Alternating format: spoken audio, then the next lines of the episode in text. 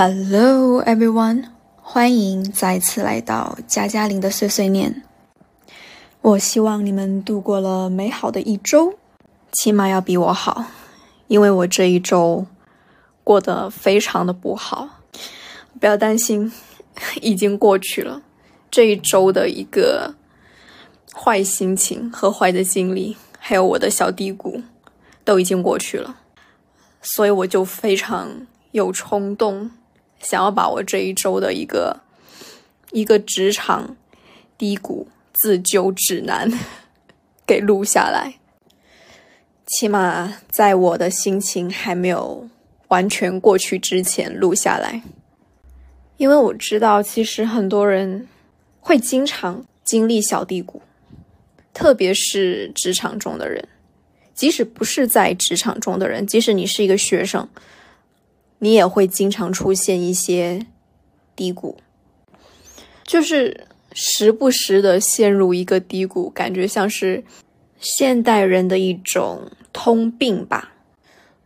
如果你不知道我在说什么的话，我可以给一个例子，就比如说你可能前一秒还好好的做着你的事情，甚至说你的心情可能还是愉快的。但是，下一秒，或是就相隔十分钟都不到的一个时间，你就因为别人跟你说的一句话，或是你自己正在做的事情，并没有往你想要的方向发展，而感觉到突然间心情非常的不好，就是你整个心态就完全变了。我相信很多人其实对这种状态一定都不陌生。因为很多人其实一天之内可能就经历很多次这种状态的改变和模式的改变，但是我们今天要说的是跟职场相关的低谷，但我并不想要把我过去这一周经历的这个低谷描述的。非常细致，以至于感觉像是在吐槽。因为如果一个人经历了不好的事情，他在回想或是反思的时候，大部分时间是在纠结啊是谁的错，然后是别人的原因导致是这这样的问题的话，我觉得其实他没有学到很多东西，因为你没有办法改变别人，即使是对方的原因而导致的这一个问题。所以我觉得，最好是在复述这件事情或者复述这种低谷期的时候，尽量的就是做到描述自己的心情以及自己的一个心路历程吧，然后解决办法。OK，那我我开始跟你们说，我过去一周大概经历了什么。我过去一周的工作量，相比于前段时间来说，是真的非常饱和的。因为我有非常多的活动需要上，所以我的工作量非常饱和。就是我的工作量已经饱和到，我除了当下手头上的工作，我没有任何的精力去做其他的事情。我一直都算是。一个非常喜欢工作量、工作任务每天都很满的人，就是我不希望我在工作八小时内，我是觉得啊这件事情、这件任务可做可不做，然后做的非常快，然后我整天其实就是在一种自动巡游的那种模式了。简单来说，这是可摸鱼也可以不摸鱼的那种模式。我希望就是每天工作任务都，呃，非常满。天呐，我老板应该给我加薪。然后在这种任务已经非常饱和的情况下，我的同事。给了我一个比较正向的反馈，因为我做的一个事情，而给我们整个项目、我们整个团队带来了一个比较好的一个正向的反馈。我当时是觉得，天啊，这我今天我这一周的心情应该不用说了吧？就是不能够再好了，就是在这一段时间内，真的是不能够再好了。当我刚拥有这种很久没有拥有过的心情的时候，boom，坏消息来了！我有同事悄咪咪跟我说，他得到了一个消息，我很有可能短期内会接手另一部分我完全没有接触过的业务。因为公司招不到人，或是说呃公司短期内并没有招聘补缺这一个职位的一个计划，所以我需要跨项目组来做这个任务。而且重点，而且我现在手头上的这个项目可能权重会降级。Oh my god！对我来说就是一个重磅炸弹，就是在你。为你的项目沾沾自喜的时候，为你的项目开始初有成效感到沾沾自喜的时候，突然有人送了一个炸弹到你手上，说：“啊，你这个不重要了，你这个准备要被炸掉了。”我当时就是这么一个心情，我当时就是感觉到，They took my baby。我知道，其实很多人都有经历过这种时刻，就是你引以为豪的项目，就像是你的孩子一样，然后他准备要被夺走，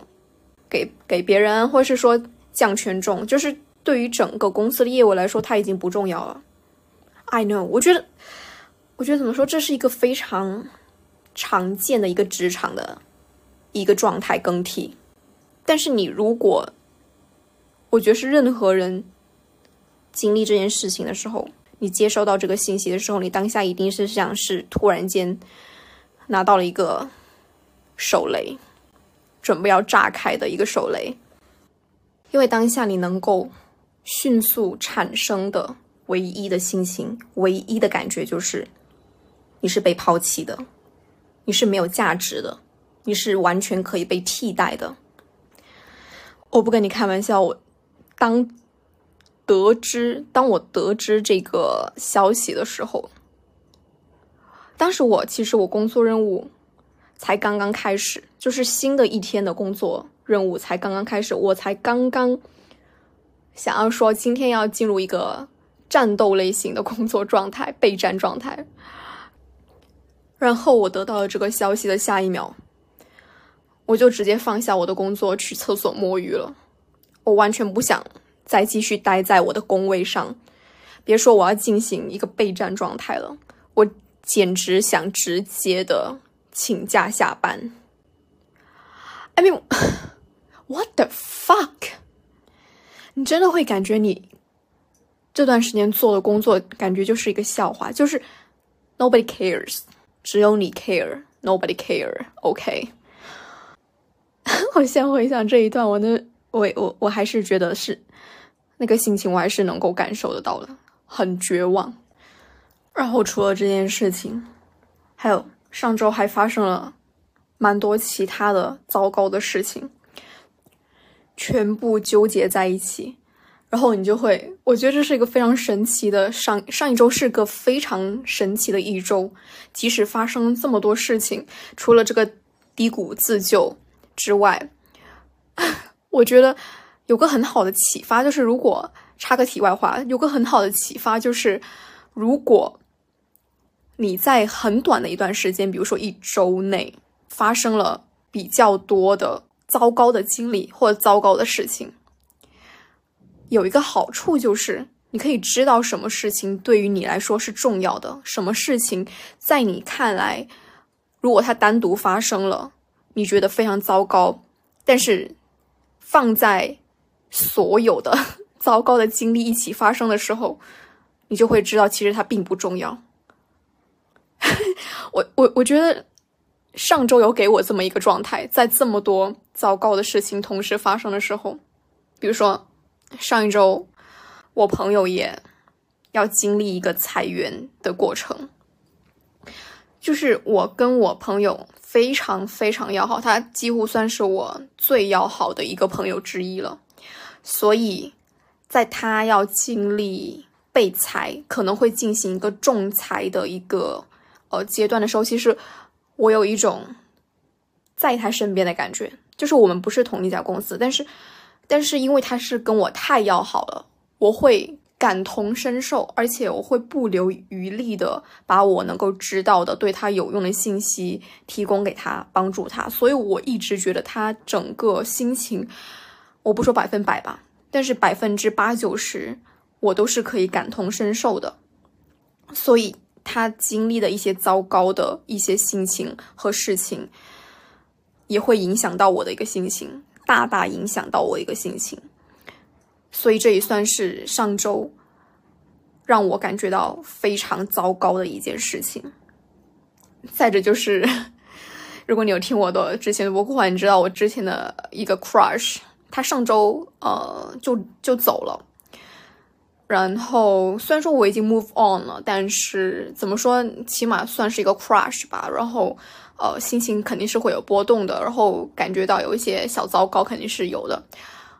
但是因为他跟这么多糟糕的事情都融合在一起了，都在这么短的一段时间内发生，我想说，这个我基本没咋想起来这一件事情。你就会知道，这么多糟糕的事情发生在一起的时候，最糟糕的事情就是让你睡都睡不好觉的那一件事情。所以这算是一个好的一方面，让你知道什么是对于你来说最重要的。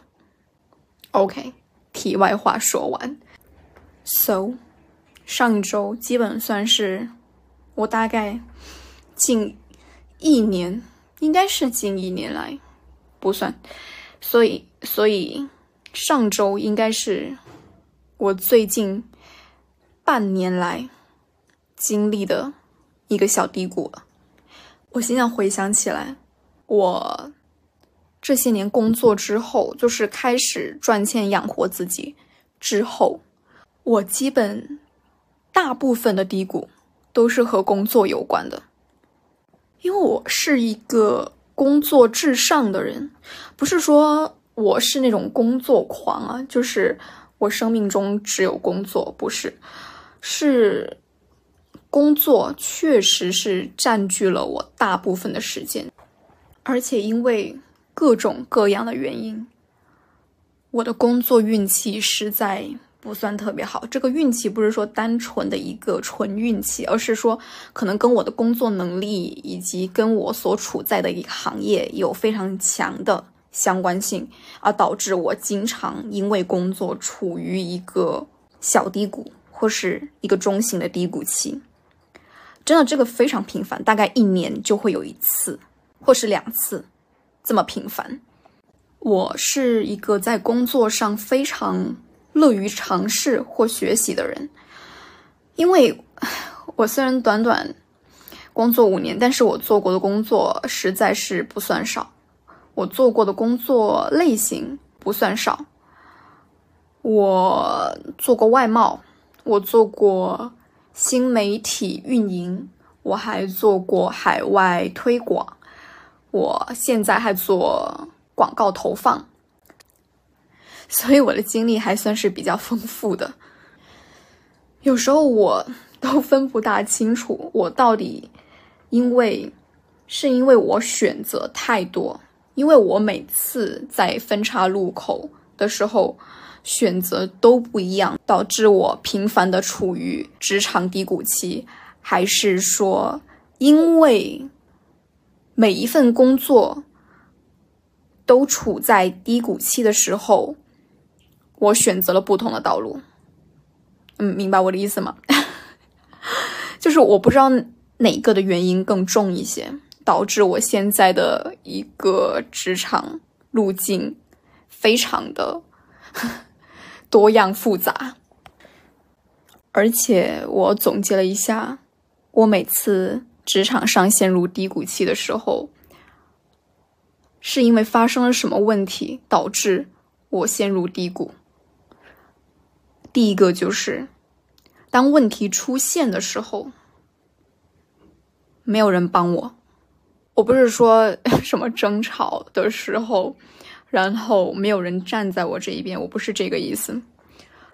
我我是说，任意一份工作，其实你都会处在一个你面对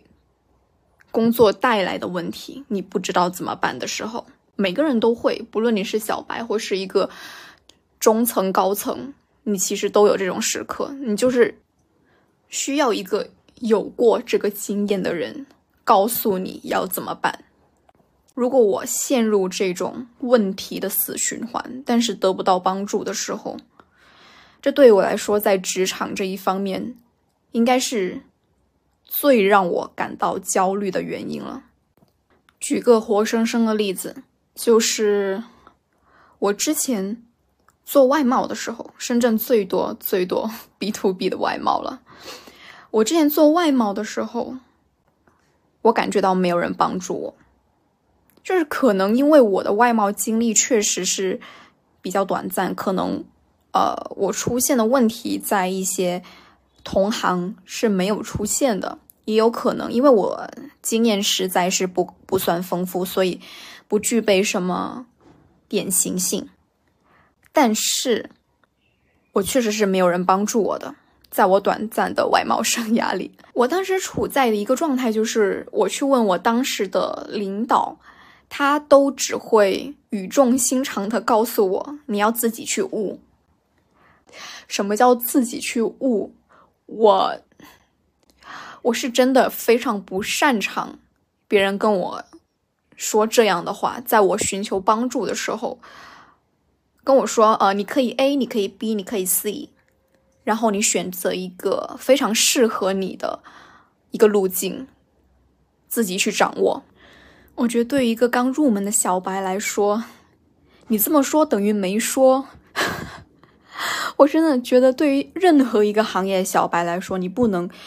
用这种似是而非的话来告诉他。可能这句话对于领导那个层级就已经修炼什么多少重天的这种经验的人来说是有作用的，但对于一个小白来说，任意一个行业小白来说，这句话等于放屁。这句话真的等于放屁。可能也是，或许 我是一个悟性非常差的人，所以我放弃了这一个行业。当然，我不是说我选择现在的这个行业是因为有人帮助我了，没有，也并没有任何活生生的人给到我手把手的支持。我觉得任何一个行业好像都没有人能够给到你一个手把手的支持。但是我目前的一个广告投放职位。有个很好的一个点，就是它已经发展的比较成熟了。它发展的成熟到它有一个类似于牛津字典一般厚的一个教程，告诉你具体的步骤，还有可能出现的问题以及一些解决办法。虽然说是比较死板，可能不会说你出现了一个很具体的问题，它能够马上给到你一个呃。百分之百正确的解决方案，但是如果你不想跟不想在网上或是去找实际的人去大海捞针一般的寻求解决方案的话，这个行业的这一个帮助中心非常有效，就是它能解决你百分之八十的问题，在没有任何人给予你帮助的时候，它能。作为一个支持者，给予你想要的帮助，而且这个行业，它已经发展成熟到你在 YouTube 上搜索关于谷歌广告投放的教程，以及一些实际出现的问题，以及谷歌帮助中心那些论坛里面提出的问题，都可能对你有非常具体、实际的帮助例子。所以我就是这样一个人，我就是那种我不是能够自己开拓一条荒野之路的人，我是需要站在巨人肩膀上看世界的人。我一直很明确，我是这种类型的人。所以我之前一直被我摒弃、排除掉的那些工作，在某个程度上，我放弃那份工作的一个原因，就是我无论是在哪个地方寻求帮助。但都没有得到帮助。我觉得这其实不是单只是我一个人会感觉到失望的一个原因。我觉得在职场上，大部分人如果出现了这种寻求帮助，但是却没有得到任何实际的帮助的时候，任何人都会跟我一样绝望。但是我不止一次听到或是在网上看到一些初入职场的人吐槽，他们的公司并没有完善的一个学习机制。我们经常会听到一句话，就是说“师傅领进门，修行靠个人”。但是我觉得，其实很多公司连“师傅领进门”这个动作都没有。就是你一进来，就是哦，产品知识你自己学习，就把一堆资料堆砌在你面前，然后告诉你：“嗯，你看吧，你熟悉了，你有什么问题就问我就好。”但是，一堆资料堆砌在你面前的时候，其实你根本不知道重点在哪里，哪些是可以忽略，哪些是可以高效率的马上过滤一遍的。这样子，你问的问题可能 就是你看一堆资料，你完全不懂的时候，你问的问题其实是无厘头的，你浪费自己的时间，也浪费那个要带你的人的时间。我觉得，带的人和公司的一个完善的一个学习机制是必不可少的。你们可以想想。有多少次你会听到这样的同事或是领导对于你的反问？这么简单问题你也不知道吗？你为什么会问这种问题？我们之前不是说过这个吗？我高血压要起来了。我我觉得这非常不应该，特别是对于一个新入职的人，不论他是小白还是。他是有经验，但是跳槽过来，只要他是新接触这块业务的人，我觉得他都不应该被这么的对待。这又回到我之前说的那个悟性的问题，因为现在很多公司或是领导就是期望他的员工或是他的下属能够直接拿着公司一本厚厚的产品资料或是行业资料，就能够自己啃完、自己消化完，然后自己提炼出最精确的。一个重点，然后学以致用，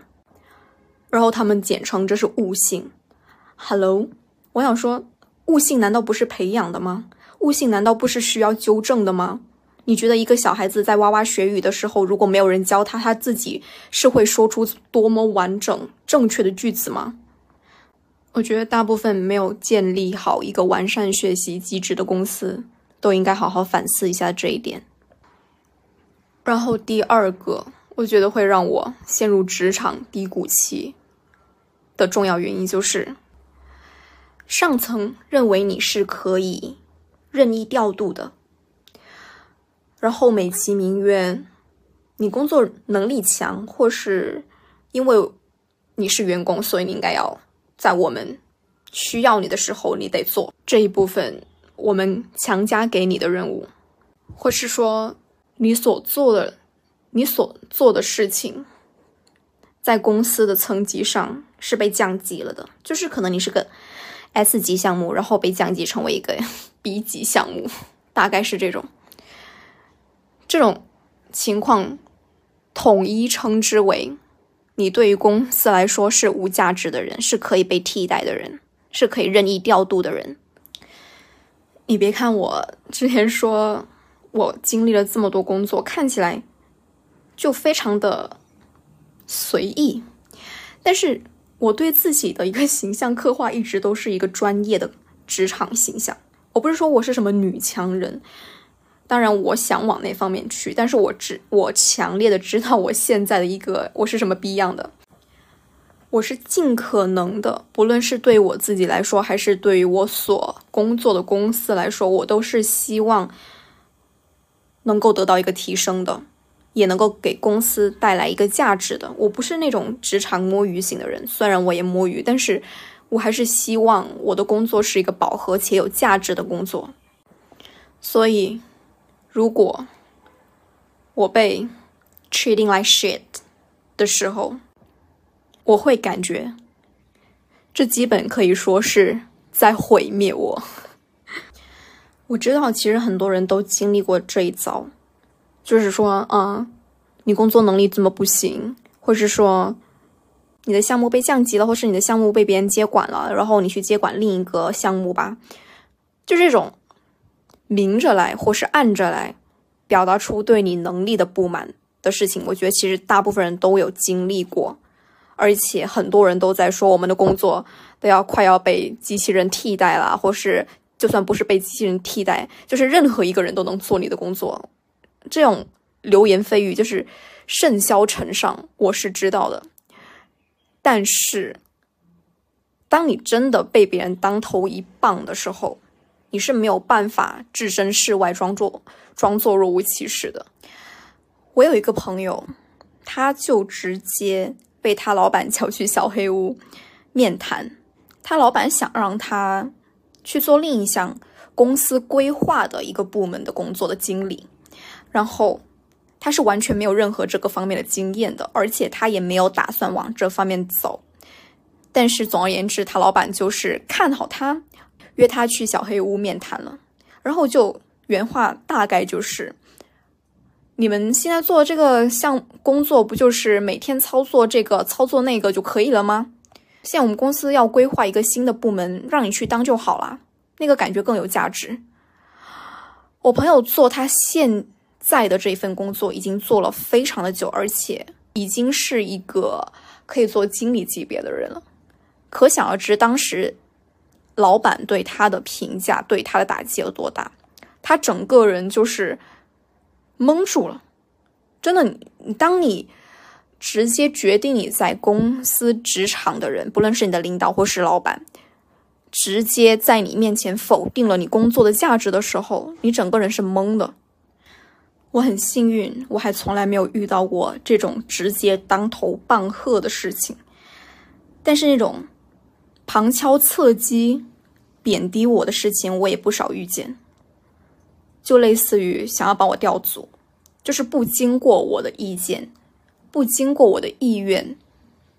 想要私下帮我安排好我的工作，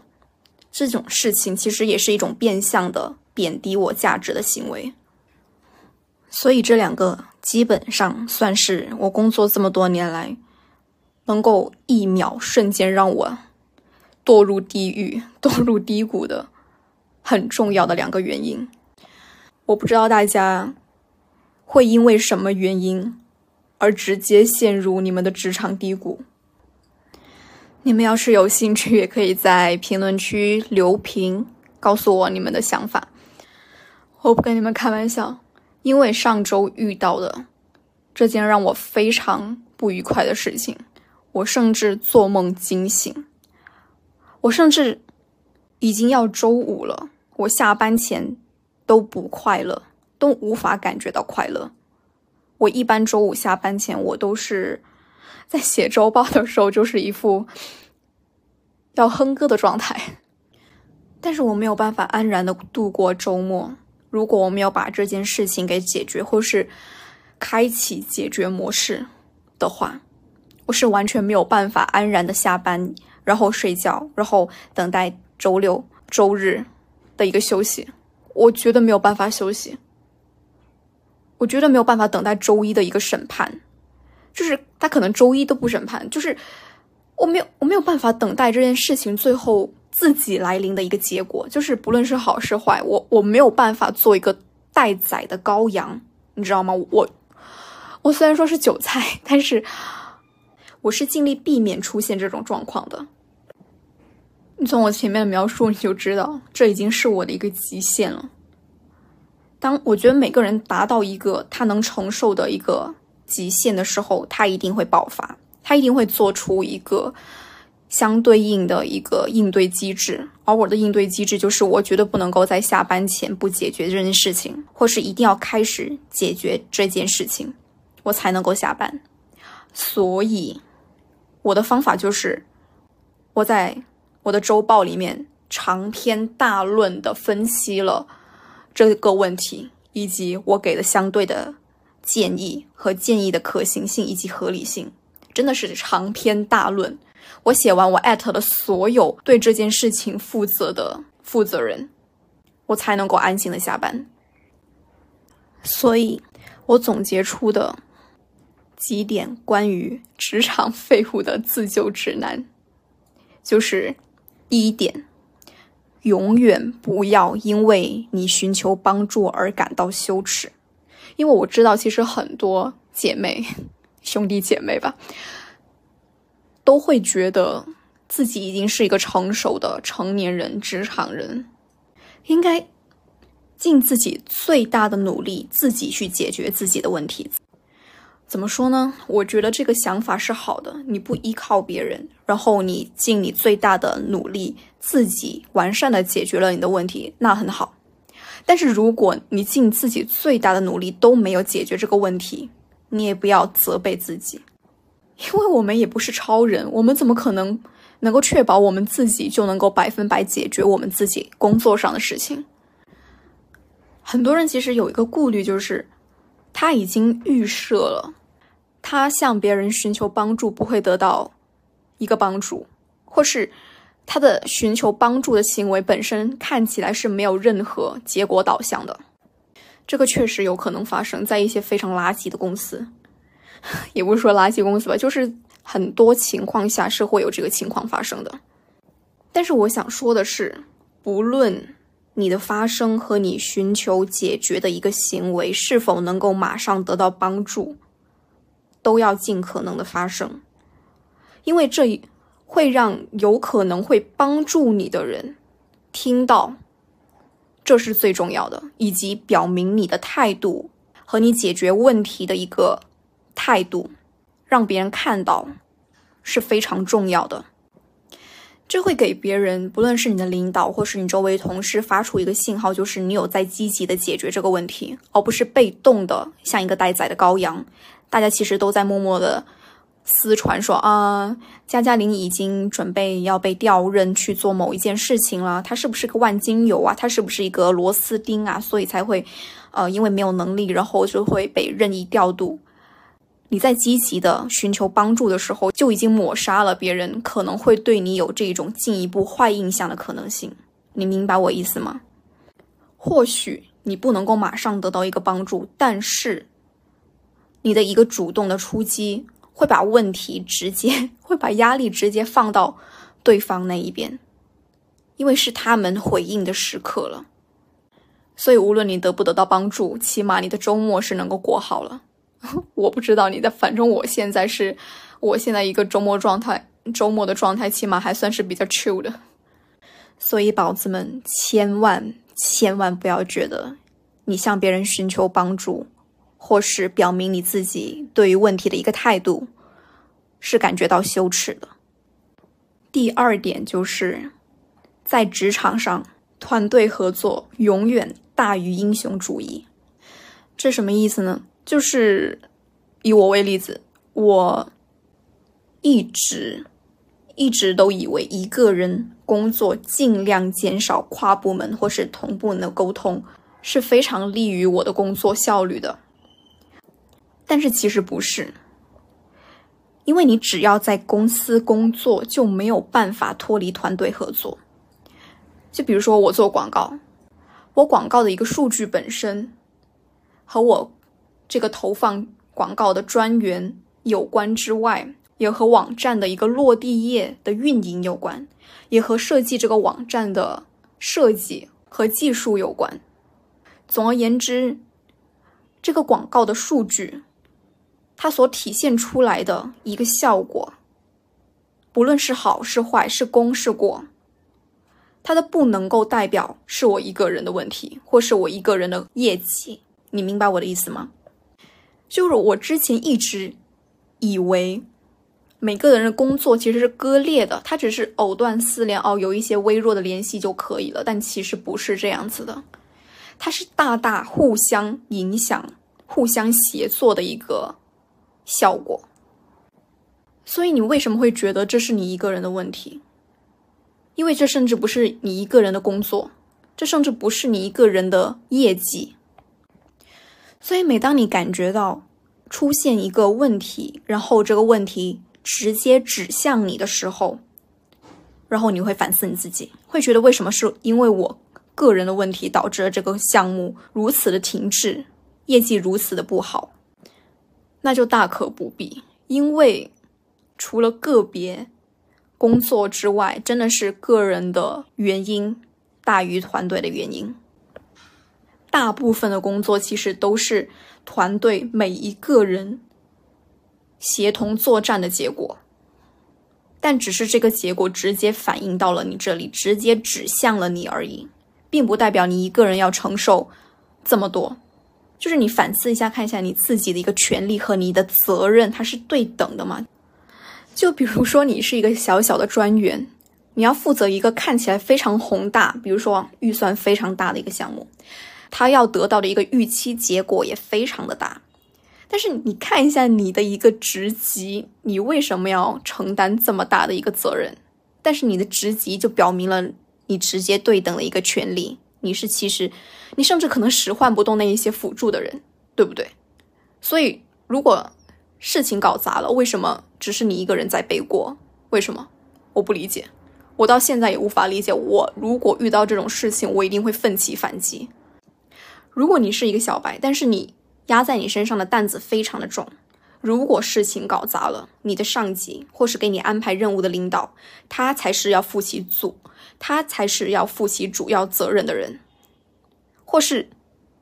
每个人都要担责，但不能是你一个人，不能是只拿你一个人开刀。我想起李诞之前说的一句话，就是每当你觉得你在工作上不能够胜任你的工作，或是觉得很丧的时候，你就想想你自己是谁，公司能把重要的工作给你做吗？就是很多那种职场。萌新或是工作几年的那种基层，如果他被老板或是上级甩锅了，自我反思，然后其实你可能只是一个上级和上级之间、领导之间博弈的一个牺牲品而已。看起来是你在被骂，但其实下面子的是你领导。我突然想到这一个事情。很应该是会发生这种事情，我们这好像还没有，但是我觉得应该是还蛮经常发生这种事情的，在其他公司。第三点就是你要有破罐子破摔的勇气，这是什么意思呢？如果说哈，如果说你所负责的一个项目它搞砸了，然后所有人都指向你说是你的问题，不论是想要找替罪羊的原因，还是。应该大部分就是要找替罪羊，这时候你就可以破罐破摔了。不是说你要去，你要去发发脾气，或是 要去对骂之类的。但是你应该意识到，你已经在这个地方，最坏也坏不过如此了。所以尽可能做你想要做的事情，尽可能的去反击你需要反击的一些事情。就比如我说。比如像我这个例子，我就是我一定要在周五下班前，我把周报里我能够陈述的关于我发现的这个问题以及可能的一些建议给说出来，以及我觉得既然问题已经指到我这儿了，那我就要给出一个反应，我就要给出我的一个建议，我就要给出我一个反击，我就要争取我一个权益。因为这个责任不可能你甩锅到我这我就安然接受的，我我就不是这种人。如果是有人想要甩锅甩到我这儿的话，sorry，你找错人了。当然不是指这一件事情啊，我是说如果出现甩锅的情况下的话，我就觉得任何人都需要奋起反击，因为你现在最坏不过如此了，你就要做好你可能要离职的准备。总好过一副半死不活的样子，然后每天惴惴不安，等待着那个刽子手手起刀落。我一直觉得，其实每个人都可以有自己的性格。你是文静的，或是你是聒噪的，或是你是你是粗心的，甚至，但是你在职场上，你必须要有的就是你一定要有破罐破摔的勇气。你不要觉得就是我跟这个地方绑定了。即使你在那个地方过得非常好，就是你一定要有选择，你一定要知道你目前的一个路径。如果它走向一个悬崖，你要有止损的勒悬崖勒马的那个勇气。我知道改变是非常非常可怕的，我个人也是非常害怕改变。我是一个很害怕我生命中会出现一些重大决策的时候的人。但是每个人都有自己的极限。当某件事情已经达到你忍耐的极限的时候，你不想改变也没有办法，那就是你需要做出决定的时候。然后最后一个小 tips，这不算自救指南里面的一个建议，这只是一个 bonus，一个小 tips，就是如果你遇到的一个领导是那种，不论是暗悄悄的怀疑你。工作的能力有问题，或是你的项目进行的并不好，或是直接给你反馈说问你一堆你没有办法招架的问题的时候，我能给到你的一个 tips 就是用魔法打败魔法。举个例子，就是如果你的上级因为某个项目或某个工作进程一直质问你，比如说每一天。或是每几个小时就是问一堆，你可能需要一些努力才能够查找到回复他问题的一些答案的时候，那你需要做的就是反其道而行之，你每天比他更频繁的、主动的去问他一些问题，先汇报你目前的一个进度，然后。对于可能出现的问题，你主动的去问他，因为他是你的上级，他有义务要回复你。你就一直问到他对你没有任何问题为止，你就一直汇报，主动汇报，主动提出问题，主动可给到可能的一个解决方案，让他来抓主意，这样他绝对不会再压迫性的质问你，我敢保证。而且他也会因为你每天都这么的。主动的反馈以及提出问题解决方案，而对你另眼相看，或是如果是比如说在裁员，或是说项目需要被切换或是降权的时候，他可能会对你于心不忍，就是他会对你有一个亲缘关系，就是他会觉得他对你更了解，他知道你做了什么，更努力的呃为你争取到一些权益，这是我。了解到，觉得一个比较行之有效的一个小 tips。当然，上面这个 tips 只适用于那一些他真的每天都在质问你工作进程的那种领导。如果是那种一天都不想理你那种领导，你跟他说这些没有用，可能还会加重他对你的坏印象。OK，这大概就是我今天要给到的一个职场废物自救指南。我不会说这些建议会适用于所有人，就是你们根据自己的实际情况进行一个筛选。希望我所有的听众都能够在职场上叱咤风云，尽量不要遇到这种背黑锅的公司，或是职场上这种低谷。OK，that's all。希望你们能够度过美好的一周，下一周，也希望我能够愉快的度过下一周，不需要美好，就愉快度过就可以了，哈哈。那么下次见，拜拜。